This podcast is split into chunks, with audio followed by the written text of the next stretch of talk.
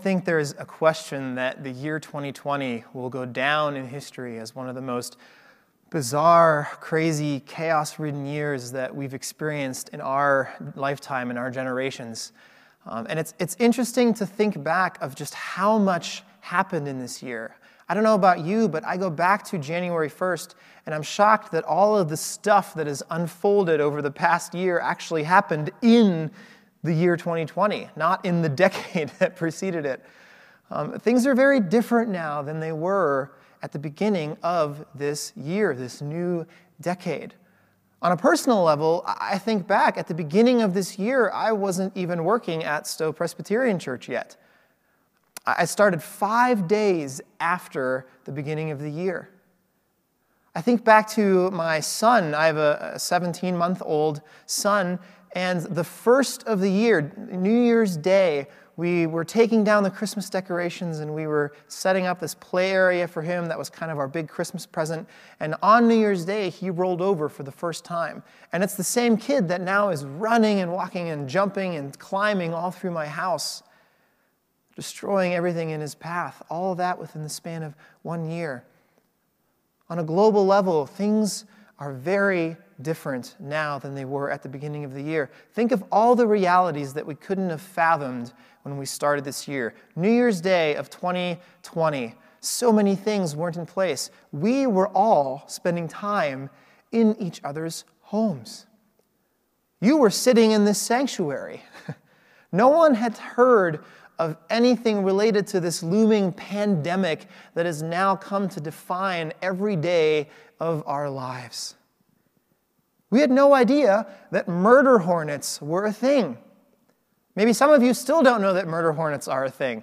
Go and Google it. It was right around the summer months, and it was really kind of one of those weird turns of events that made you go, Really? That also in 2020? Murder hornets. We could smile at the lady checking us out when we were at the checkout counter at the grocery store. And she could smile back to us, and we could see each other's faces. We weren't engulfed in riots that were stemming from systemic issues of racism or politics. Things weren't heated in that sense. We had no idea who would be running for president, let alone who would win this year's election. That seems like ages ago. For our staff, the idea of figuring out how to do a service online, how to broadcast what we have going on every Sunday morning here, wasn't even a blimp on our radar. There's no question that this has been an intense, unique, and different year. Some of you have experienced loss. Some of you have experienced loss in the sense of jobs or income. Some of you have experienced loss of loved ones, of friends, and family. Now, don't get me wrong. This is not a sermon that is gloomy. this is Christmas Eve, and the point of this evening is that we celebrate the birth of our Savior. And so I'm not in any way anticipating that we go down a gloomy sermon route, but, but I think it is important that we stop and, and acknowledge because we can't argue or discount the fact that this year, in the midst of our celebration of Christmas Eve, this year feels just ever so slightly different, doesn't it? The very fact of where you're sitting while you are hearing the sermon means that things this year just aren't like any other year. And we have to breathe in breathe out and acknowledge that reality. See, for the past few weeks, as we've dealt with Advent, we have been talking about the various aspects of preparation. We talked the first week about preparing, right? But what is it that we are preparing for? The second week, we asked you to be ready. It is important that we are always at the ready, but ready for what?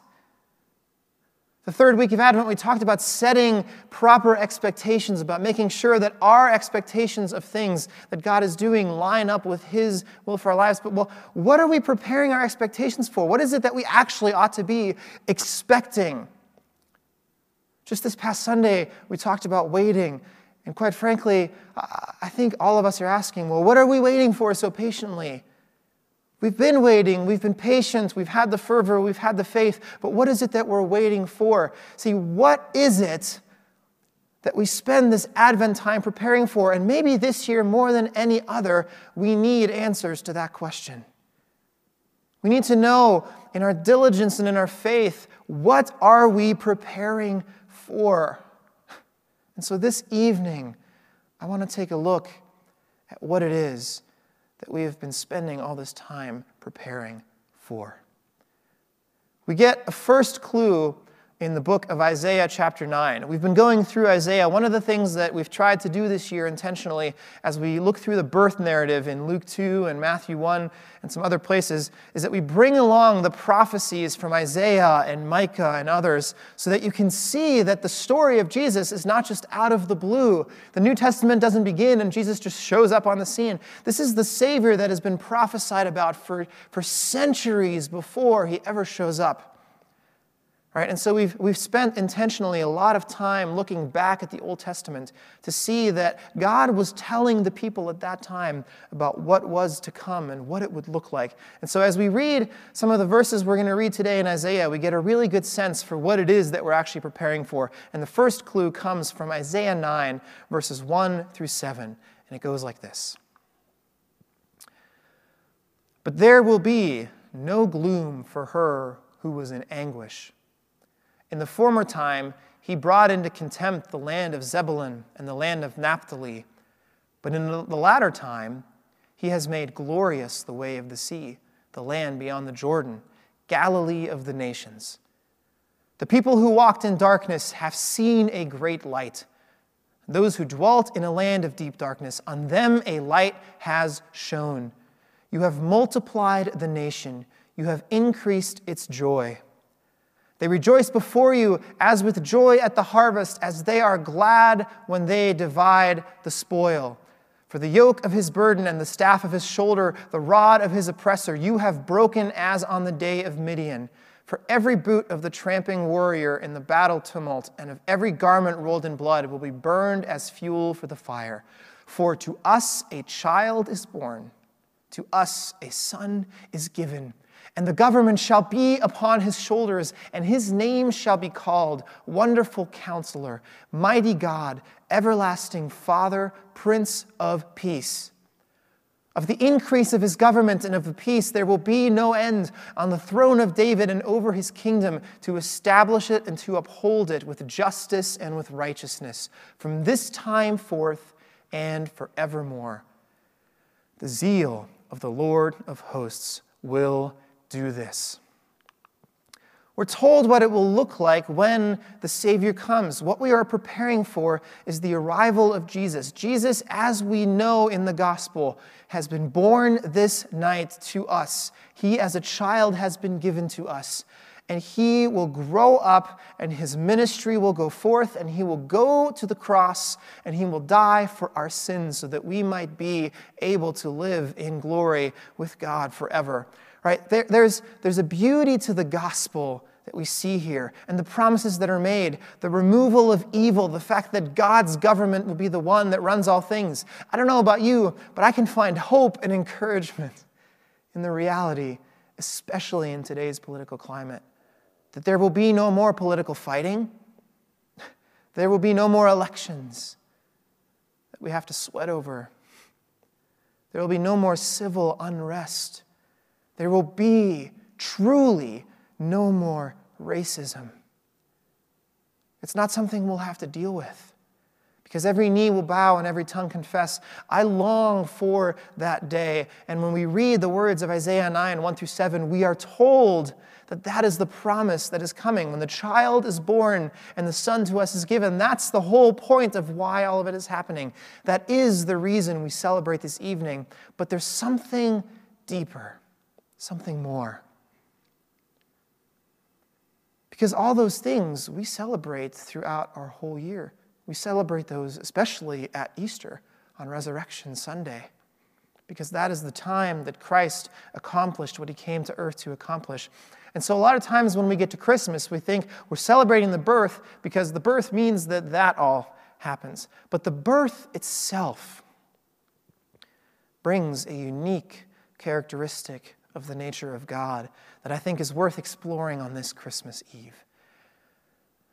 And the best place to find it is in Matthew, in his gospel and his birth narrative, because Matthew quotes a part of Isaiah that is a bit unusual. So let's take a look at it, and then we'll get into the background of Isaiah in that time frame and how it informs our Christmas Eve celebration. The words of Matthew 1 18 through 23. Now, the birth of Jesus Christ took place in this way. When his mother Mary had been betrothed to Joseph, before they came together, she was found to be with child from the Holy Spirit. And her husband Joseph, being a just man and unwilling to put her to shame, resolved to divorce her quietly. But as he considered these things, behold, an angel of the Lord appeared to him in a dream, saying, Joseph, son of David, do not fear to take Mary as your wife, for that which is conceived in her is from the Holy Spirit. She will bear a son, and you shall call his name Jesus, for he will save his people from their sins.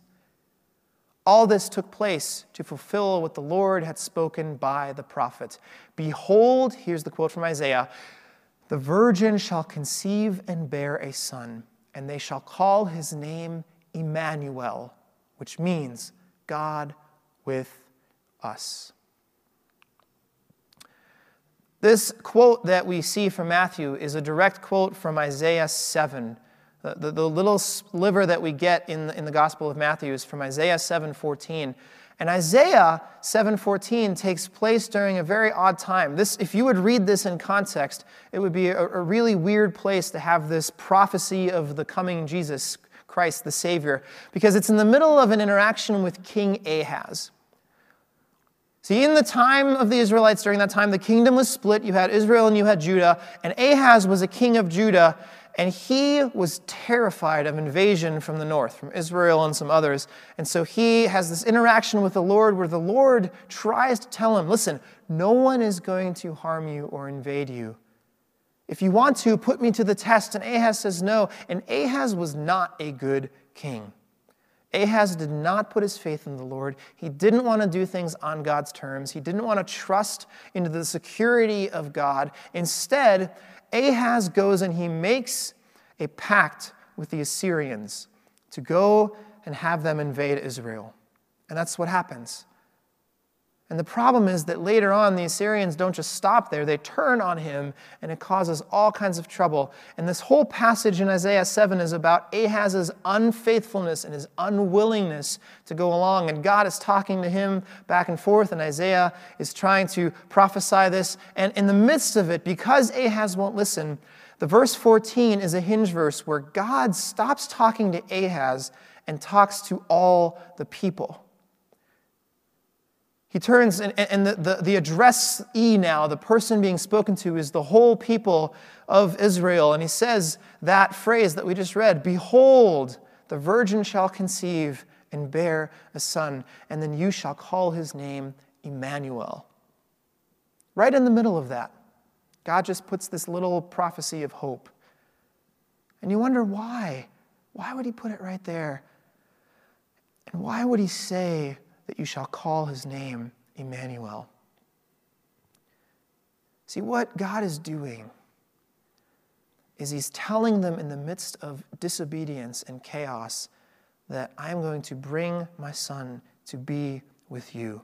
The reason we call his name Emmanuel is because, as we heard in Matthew, it means God with us. In the middle of the chaos of Ahaz's kingdom and his rule and reign, God promises that the Savior will enter. And I don't know about you, but when we read the birth narrative, we, we see just how much chaos actually is a part of it.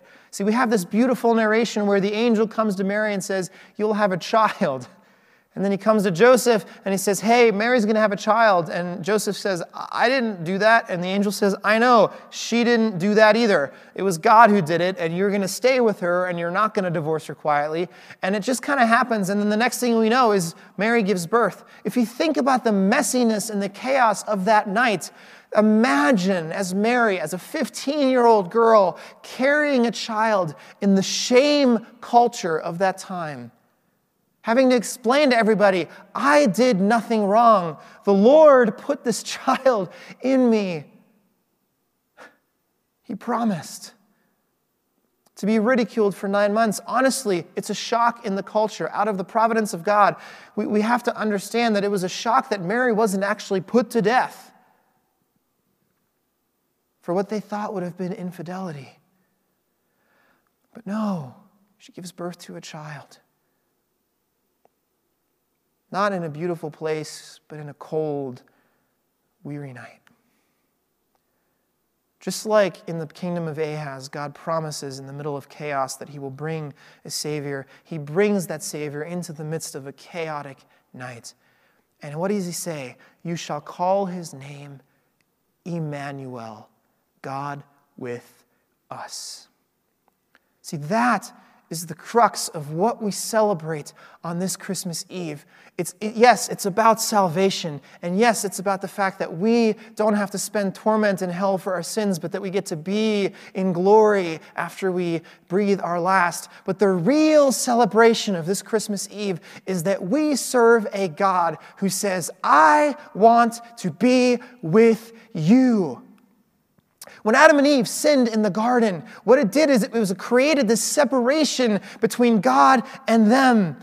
Up to that point, they were walking together. They were talking together. They were being together. They could ask God questions, and God would answer them. They could worship Him and, and see His reaction to that worship. They were with the Lord, and sin caused this chasm we could no longer be with God because He was over here and He was perfect, and we were over here and we are imperfect, and God cannot be with imperfection. And so, for the whole of the history, from the moment of Eve's first sin all the way to this, there was this separation. And every once in a while throughout the Old Testament, God would break through and he would communicate, but it was always veiled. He shows up as a cloud or as fire, as a burning bush, because if people lay their, lay their face on God's face, they wouldn't be able to see it in the midst of that imperfection.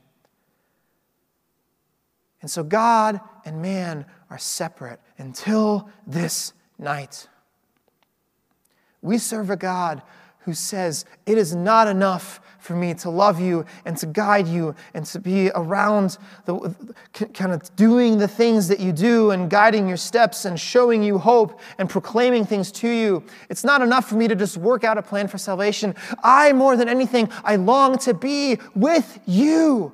God is coming on this night to be with us. He sends his son to be with us, to live as we live, to experience pain and loneliness and suffering and longing for something bigger, just as we do.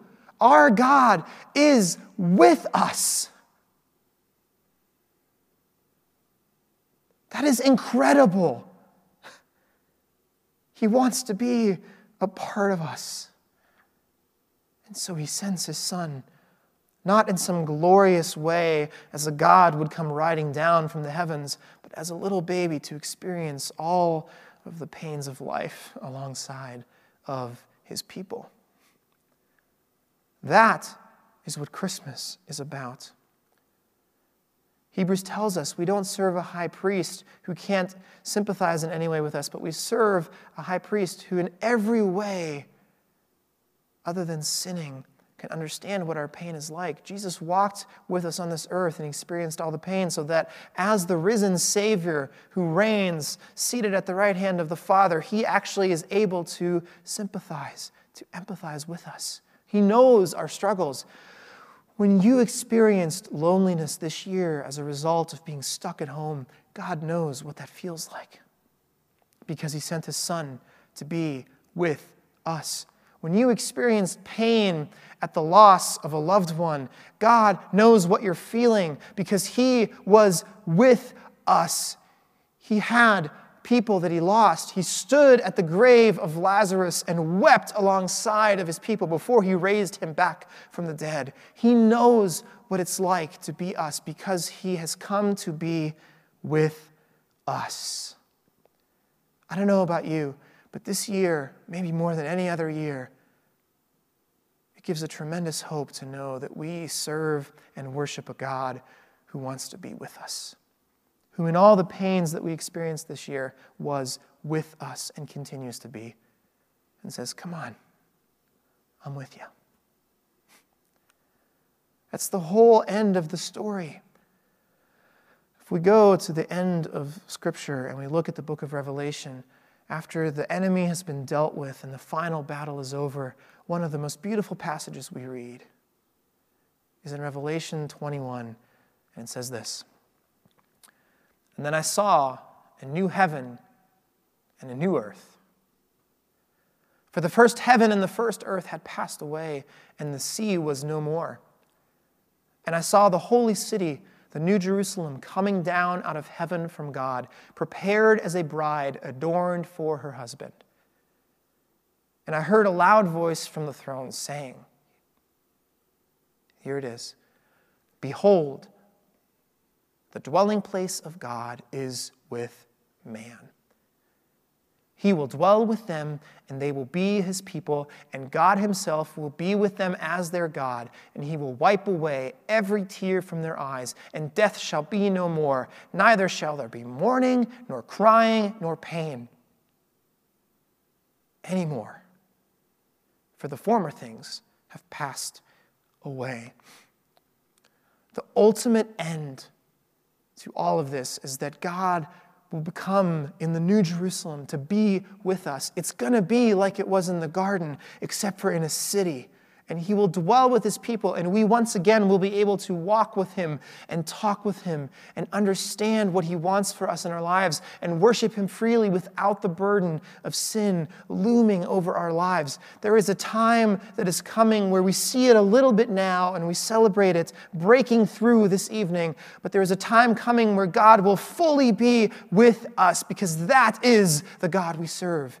He wants to be with his people. And so this evening, as we sing our songs and we light our candles, remember that this is the day that God broke through. That after establishing his people Israel and walking with them through centuries and centuries, this is the night that God broke into our midst and decided, no more, I will be with my people. And so when we experience that pain, we can remember God is with us. And that is the hope that we celebrate this Christmas. That is why we have this service on Christmas Eve. Because as we go to sleep tonight and we wake up tomorrow, we can know that whatever we face, God is with us. Let's pray. Father, we thank you. We thank you that you sent your Son to be born as a baby in the most humble of circumstances, to live among us. We thank you that in times of pain and struggle, we can turn to you and know that you feel our pain and that you understand that when we shed tears, that you shed them with us. That you laugh next to us, that you cry next to us, that you mourn next to us, that you feel the anxiety next to us, and that all the things that we experience, you understand. Thank you for this Christmas Eve. Thank you for the fact that we can worship that something like a global pandemic has nothing on you. And that through the tools that you have provided us, that we are able to gather as your people. Thank you that you love us enough to send your Son to live among us, to bear the pain and suffering of our sins and the punishment on the cross, so that we might one day be able to live with you in glory.